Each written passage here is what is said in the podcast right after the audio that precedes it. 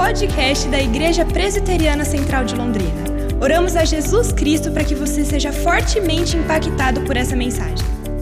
Meu querido, abra comigo sua Bíblia na segunda carta do apóstolo Paulo aos Coríntios, segundo, segunda Coríntios, capítulo 5. Nós vamos ler do versículo 14 ao versículo 21. 2 Coríntios capítulo 5, versículo 14 ao versículo 21. Acompanhe a leitura comigo que diz: Pois o amor de Cristo nos constrange. Calma, desculpa, a pessoa não achou aí, não? Tá certo, tem que interromper mesmo, pastor está apressado, né? Que pastor apressado é esse? Puxa, eu gosto assim. Ser família, gente, aí é ótimo, né? Eu podia estar lendo aqui, a pessoa, não sei onde eu estou, 2 Coríntios, obrigado irmão, 2 Coríntios, capítulo 5, versículo 14. Estou escutando algumas páginas minhas vezes. 2 Coríntios, capítulo 5, versículo 14. Tem a permissão para ler agora? então vamos lá. Pois o amor de Cristo nos constrange, julgando nós isto: um morreu por todos, logo todos morreram. E ele morreu por todos, para que os que vivem não vivam mais para si mesmos, mas para aquele que por eles morreu e ressuscitou. Assim que nós, daqui por diante, a ninguém conhecemos segundo a carne, e se antes conhecemos Cristo segundo a carne, já não agora, não o conhecemos deste modo. E assim, se alguém está em Cristo, é nova criatura, as coisas antigas já passaram, eis que se fizeram novas. Ora, tudo provém de Deus, que nos reconciliou consigo mesmo por meio de Cristo e nos deu o ministério da reconciliação, a saber, que Deus estava em Cristo reconciliando consigo o mundo, não imputando aos homens as suas transgressões, e nos confiou a palavra da reconciliação, de sorte que somos embaixadores em nome de Cristo, como se Deus exortasse por nosso intermédio, em nome de, Jesus, de Cristo Pois rogamos que vos reconcilieis com Deus. Aquele que não conheceu pecado, ele o fez pecado por nós, para que nele fôssemos feitos justiça de Deus. Nós estamos começando uma nova série de mensagens chamada Vida Abundante. Por quê? Porque tradicionalmente no mês de setembro nós temos aí o Setembro Amarelo, que é uma forma de conscientização contra o suicídio pesquisando um pouco sobre esse mal que acomete muitas pessoas, né, livrar-se de si mesmo, acabar com a sua própria vida. Setembro Amarelo nasceu para tentar conscientizar as pessoas. Mas eu posso fazer campanhas e mais campanhas, mas nós temos a verdadeira conscientização que se chama Jesus Cristo. E Jesus Cristo nos dá vida, vida em abundância, vida abundante. Não é apenas uma sobrevivência, nós não estamos aqui para apenas sobreviver, mas para viver de modo digno que glorifique a Deus. Setembro Amarelo tem algumas algumas datas aqui, alguns, aliás, alguns pontos aqui importantes que eu vou colocar aí no telão. Primeiro, olha só, foi criado pelo Centro de Valorização, Valorização à Vida e algumas instituições, aproveitando o Dia Mundial da Conscientização da Prevenção do Suicídio, que é dia 10 de setembro. Maior número de suicidas estão entre 15 e 29 anos. Os jovens são acometidos por isso. E olha só, no mundo, estima-se que a cada 40 segundos ocorre um suicídio. 40 segundos, alguém entrega a sua própria vida, desiste de si mesmo. Você sabe que isso não é falado nas mídias, que isso é escondido, mas em Londrina, toda semana nós ouvimos algum relato, nossos pastores recebemos os relatos de pessoas jovens, homens e mulheres, que desistem de si mesmos. A Organização Mundial da Saúde diz que 800 mil pessoas tiram a própria vida todos os anos. E eu me deparo com um texto do apóstolo Paulo, versículo 17: Se alguém está em Cristo, é nova criatura, as coisas antigas já passaram, eis que se fizeram novas. Que palavra maravilhosa para usarmos nesse mês de conscientização. Muito mais do que da vida física, eu estou falando da vida plena que só Jesus Cristo pode nos dar. O contexto da escrita dessa carta do apóstolo Paulo, ele escreveu a primeira carta e a segunda carta. Ele escreve o seguinte: o motivo foi um ataque à liderança do apóstolo. Achavam que ele não era líder. Na primeira carta, ele mostra alguns conceitos para que a igreja pudesse trilhar. A igreja em Corinto foi uma igreja que deu muito trabalho para ele, por isso que eu falo: os corintianos têm que tomar cuidado. Eu estou falando dos, do povo aqui, tá? Vocês entenderam, né? Toma muito cuidado porque esse povo dá muito trabalho. Até para o apóstolo Paulo, coitado. Mas então ele foi desafiado. Como assim? Qual a sua autoridade para falar sobre isso? Então, ele desafiado em sua liderança, ele vem, escreve a sua segunda carta e ele começa a dizer: ó, você não tem que olhar para as pessoas pelas suas qualidades, pelos seus diplomas, mas sim por, pelo que Cristo fez na vida dela. Quando olhamos para uma pessoa, nós não analisamos a conta bancária dela, os diplomas que ela tem, a história que ela tem, porque ele fala: se alguém está em Cristo, é nova criatura. Eu preciso ignorar o passado dela, porque se ela foi transformada por Cristo, a sua visão de mundo, as suas ações, quem ela é, é mudado também. É nova criatura. Nós vamos ver um pouco sobre isso. Algumas lições aqui ficam claras. A primeira, eu quero ir direto para o assunto. A primeira é a importância de estarmos unidos em Cristo. Essa união em Cristo é especial. Essa palavra unidos em Cristo para Paulo, ela mostra que você só pode desfrutar dessa nova vida se eu e você entendemos o Evangelho. O pessoal pode passar o slide, por favor. Mais dois para frente que eu estou indo mais. Ah, mais um, por gentileza. Aí, unidos em Cristo só quando eu e você compreendemos e entendemos o Evangelho de Cristo. Ele não fala, ó, você vai ter vida se você obedecer esses e esses preceitos. Não. Ele não fala, você vai ter vida se você frequentar tantas vezes a igreja. Você não vai ter vida se você deixar de fazer isso e fizer aquilo. Não. Se você está em Cristo. Essa expressão muito usada pelo apóstolo Paulo, ela é muito rica. A pergunta é: o que é estar em Cristo? Como eu posso desfrutar dessa união em Cristo? Primeiro, eu tenho que entender o que Cristo fez por mim. Tem uma versão das Escrituras que se chama A Mensagem. Eugene Peterson, esse pastor que fez essa versão, eu vou ler aqui o versículo 14 e 15, você só vai escutar. Ele fala o seguinte: Um homem morreu por todos. Essa realidade põe todos no mesmo barco. Ele incluiu todos em sua morte para que cada um fosse também incluído em sua vida uma vida ressurreta, incomparavelmente melhor que qualquer outra já vivida. Ele fala: porque Cristo morreu e eu estou incluso na morte dele, eu também posso estar em Cristo e viver uma vida incomparavelmente melhor do que qualquer outra já vivida.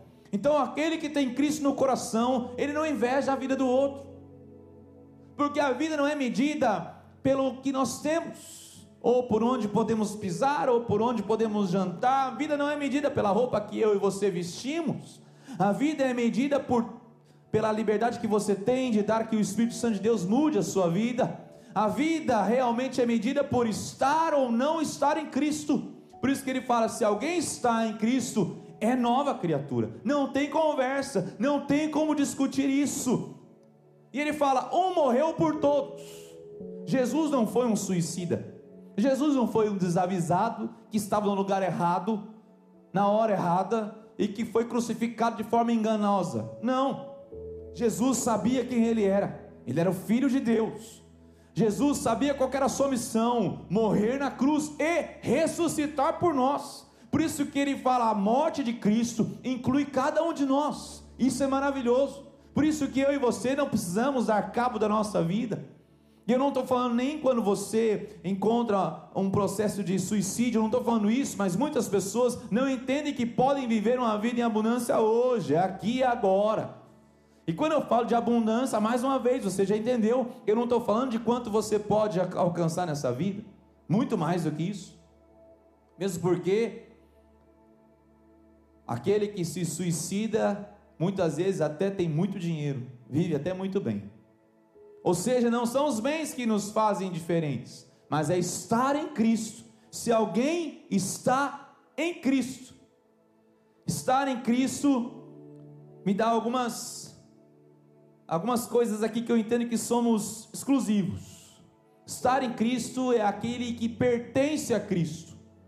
1 Pedro, capítulo 2, versículo 9 fala que vós sois nação santa, sacerdócio real, raça eleita, propriedade exclusiva, ele fala. Nós pertencemos a Cristo. Eu e você temos alguém a quem pertencer. Alguém nos comprou com alto preço. Nós celebramos agora a ceia e entendemos isso. Não foi de graça.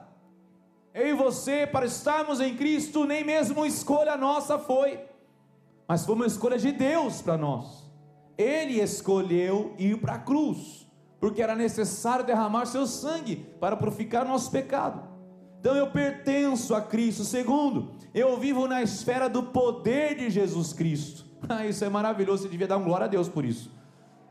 Eu e você vivemos na esfera do poder de Deus. Quando nos unimos, como diz a canção, nosso encontro é casa. Há um sentimento de pertencer. Quando nos unimos, entendemos o que é comunhão. Quando nos unimos, entendemos o que é orar e interceder uns pelos outros.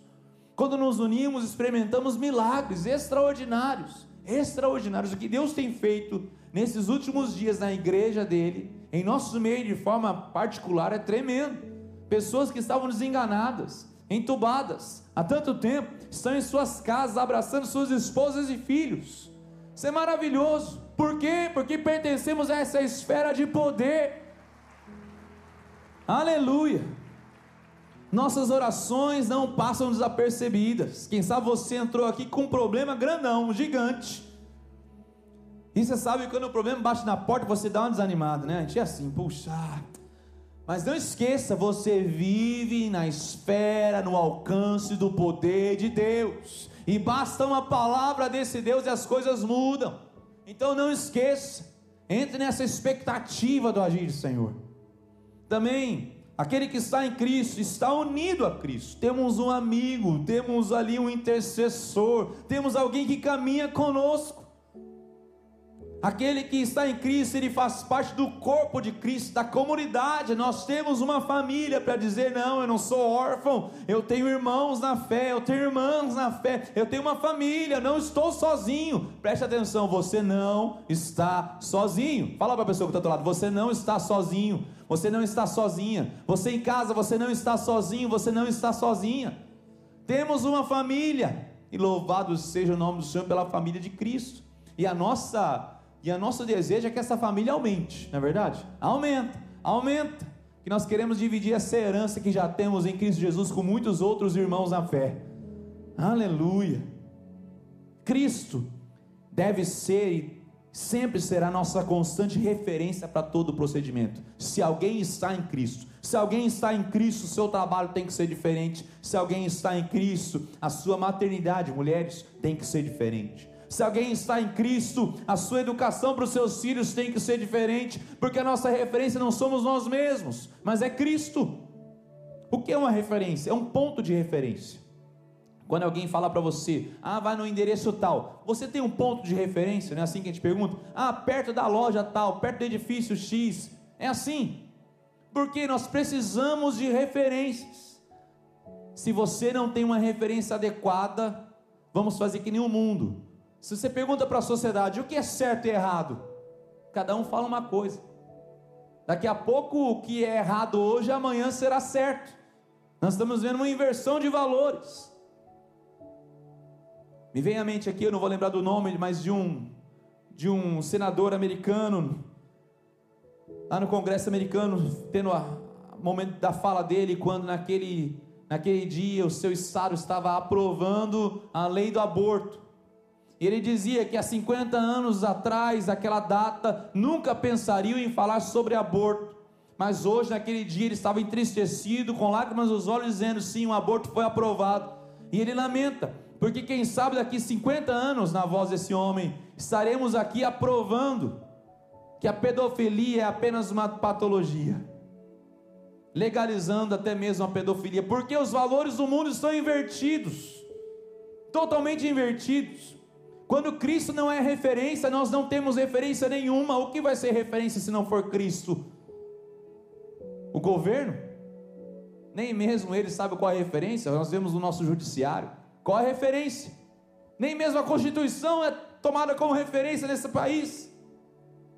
Nossa referência vai ser o que? Os nossos amigos? Vai ser o que? O que a sociedade diz que é certo e que é errado? Não, Cristo. E ponto final é a nossa referência. Então, quando você tem a dúvida, olhe para Cristo. Não precisa nem perguntar para mim, para os pastores. olhe para Cristo, porque a nossa função, né, pastores, estamos aqui, pastor Vanderly, pastor é, Jefferson, a querida missionária Marlene, outros pastores que estão envolvidos em outras atividades aí. Quando as pessoas vêm para nós, nós só lembramos elas da referência que é Cristo, irmão, nessa área, Cristo. Nessa outra área, Cristo. O que Cristo falaria? O que Cristo faria?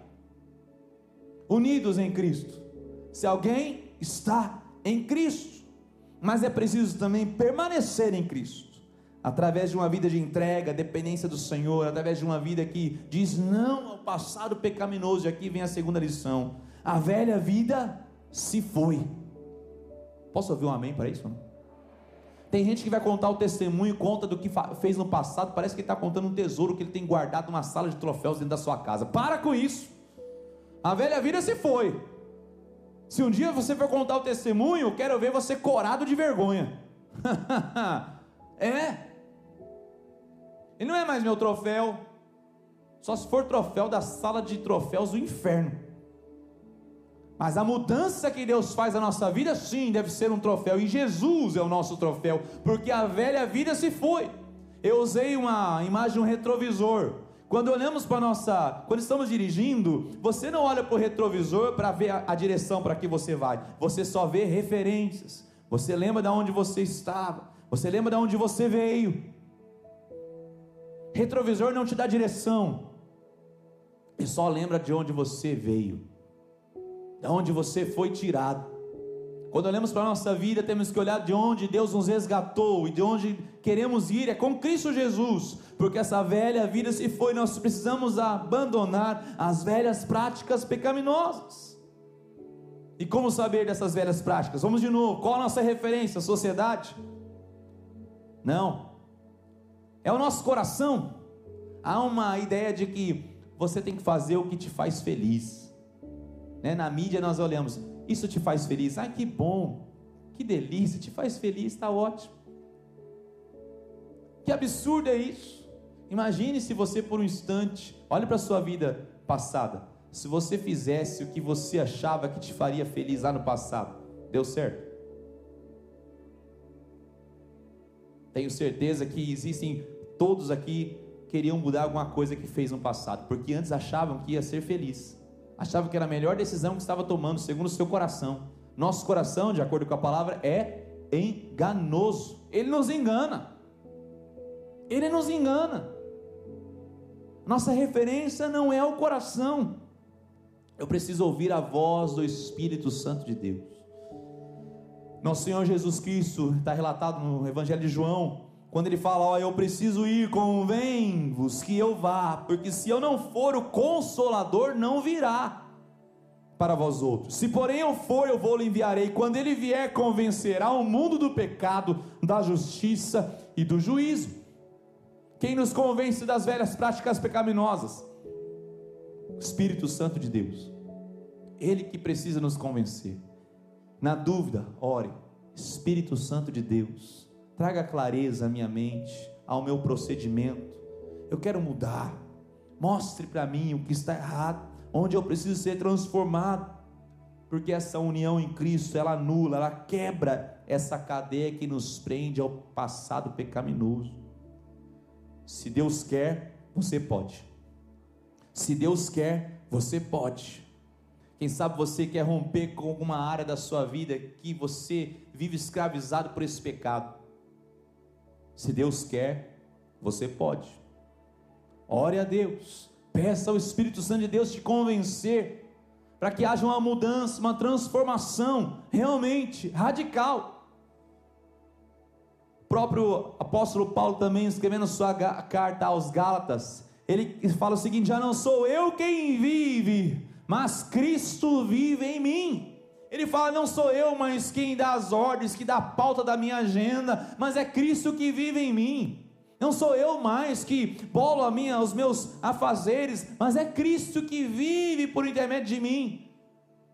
Por isso que eu tenho que buscar essa transformação do coração e não a transformação comportamental. Você sabe, se eu procurar mudar comportamentos, você vai conseguir fazer isso durante alguns meses, enganar as pessoas durante alguns meses, mas se não for uma mudança do coração, o comportamental ela tem prazo de validade.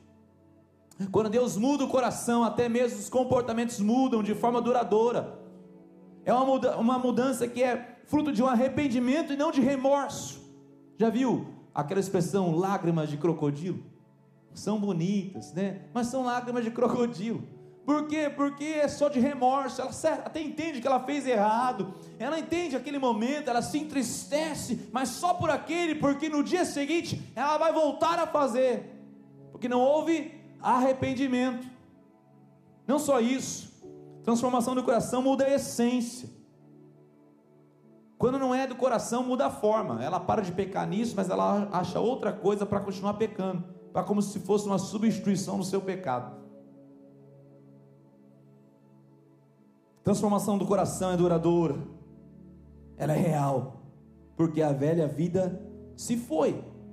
Romanos 12, versículos 1 e 2, vou lembrar para você, ele fala: Rogo-vos, pois, irmãos, pelas misericórdias de Deus, que apresenteis o vosso corpo por sacrifício vivo, santo e agradável a Deus, que é o vosso culto racional. E não vos conformeis com este século, mas transformai-vos pela renovação da vossa mente para que experimenteis qual seja a boa, agradável e perfeita vontade de Deus. Há uma transformação de mente. Ele fala: não vos conformeis, não vamos nos amoldar a essa sociedade, cada dia está mais difícil. Ontem estávamos conversando com um casal de amigos e ele, ela estava falando o seguinte: que no futuro, daqui a pouco, nós vamos ser pessoas que falam coisas incoerentes com os valores da sociedade.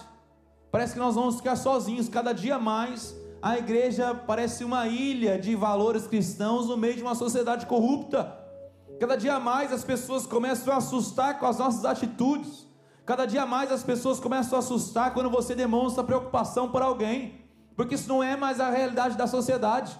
Cada dia mais alguém fica preocupado quando vê um adolescente, um jovem que é que é virgem e está esperando, esperando casamento. Eles acham isso como? Parece um alienígena, vem de onde? De Marte, de Plutão, da onde? Porque o mundo não está acostumado mais com os valores que carregamos. Eu e você vivemos um dos momentos mais difíceis da sociedade. Mas, se alguém está em Cristo, é nova criatura, as coisas velhas ficaram para trás, eis que tudo se fez novo. Eu quero encerrar dizendo que é uma nova vida florescendo, uma nova vida que floresce. Essa expressão nova criatura é linda, porque ela fala de algo original, algo nunca visto antes. Não é uma reforma. O que Deus vem fazer na vida de alguém não é uma reforma, não. Você já é bom, você só precisa de uns detalhes aqui.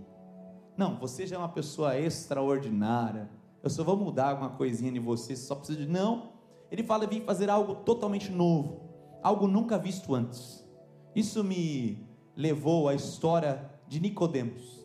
Evangelho de João, capítulo 3. Nicodemos, ele queria ter um bater um papo com Jesus. Ele queria entender o que Jesus pregava.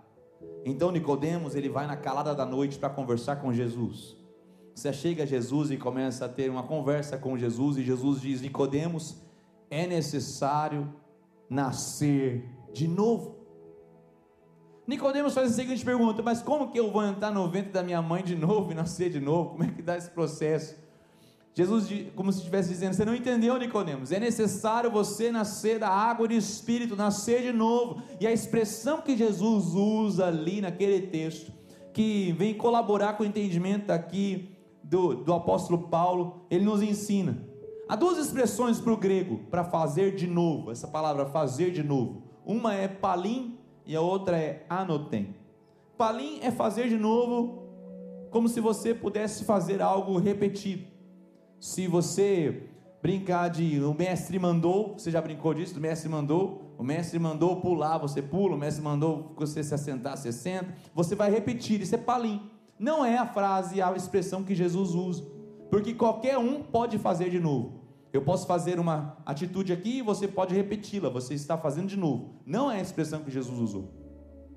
Jesus usou a expressão muito mais rica, anoten. Anoten é o seguinte: a pessoa que fez a primeira vez, ela mesma tem que refazer. Não é alguém que imita. Ou seja, ele está falando para Nicodemos e fala para todos nós: essa nova criatura, essa nova criação, só é possível quando o próprio Criador lhe faz, lhe regenera, te reconstrói.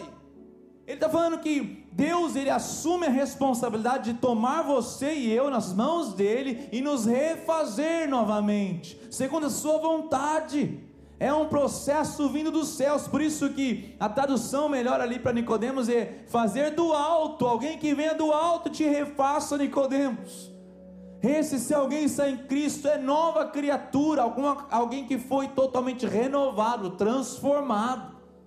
Aí sim, eu posso experimentar essa vida que floresce, essa vida que dá frutos, essa vida que não é abatida pelas angústias desse tempo, essa vida que está firme em Cristo Jesus, porque eu sei quem eu sou e aonde estou nas mãos de Deus. Essa vida que olha para o passado como se olha para o retrovisor, apenas para pegar referência e não para pegar direção. Essa vida que não é pautada pelas derrotas do passado, mas sim pelas expectativas das vitórias do futuro em Cristo Jesus. É essa vida que floresce, é essa vida que brota, é essa vida que renasce, é essa vida que dá frutos, que frutifica. É essa vida que Deus tem para mim e para você, essa nova vida.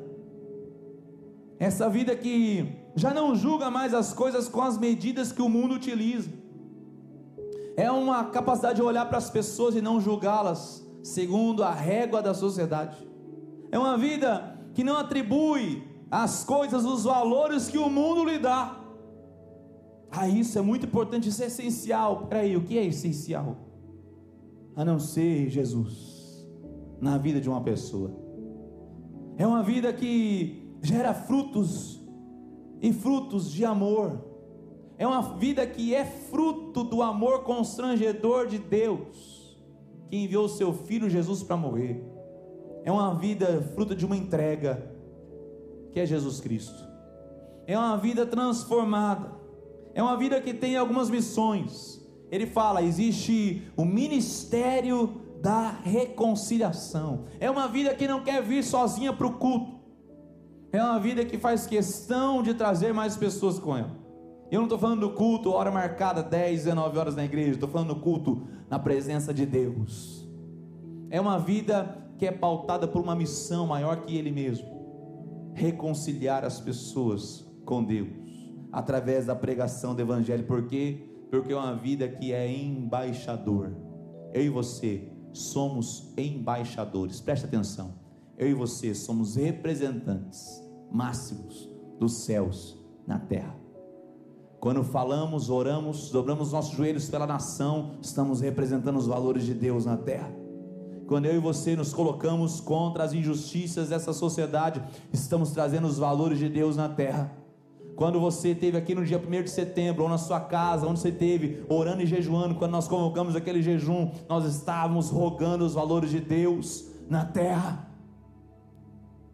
Quando estamos dizendo não à corrupção, dizendo está errado isso, estamos trazendo os valores de Deus à terra. Nós não vamos parar, não vamos parar. Contei isso aqui, eu quero contar mais uma vez, encerrando, o pessoal do louvor pode entrar. Estava conversando sobre a situação que estamos vivendo enquanto nação, e um dos discípulos da igreja disse: Mas, pastor, a tendência não é as coisas piorarem, a tendência não é as coisas irem de mal a pior, segundo as Escrituras, realmente as coisas vão apertando, o eixo vai, vai se fechando. de perseguição à igreja, mas não é por causa disso que eu preciso ficar quieto. Não é por causa disso que eu preciso me calar, eu preciso me posicionar sim. Eu preciso dizer não à corrupção sim, eu preciso dizer não à injustiça sim quando eu vê-la. Quem sabe eu e você podemos salvar uma família antes. Quem sabe eu e você, contra a ideologia de gênero, podemos salvar uma geração que se vem, dos nossos filhos, dos nossos netos. Quem sabe eu e você, nos posicionando verdadeiramente, podemos trazer um pingo da justiça dos céus na terra. Cabe a mim e a você tomarmos essas atitudes.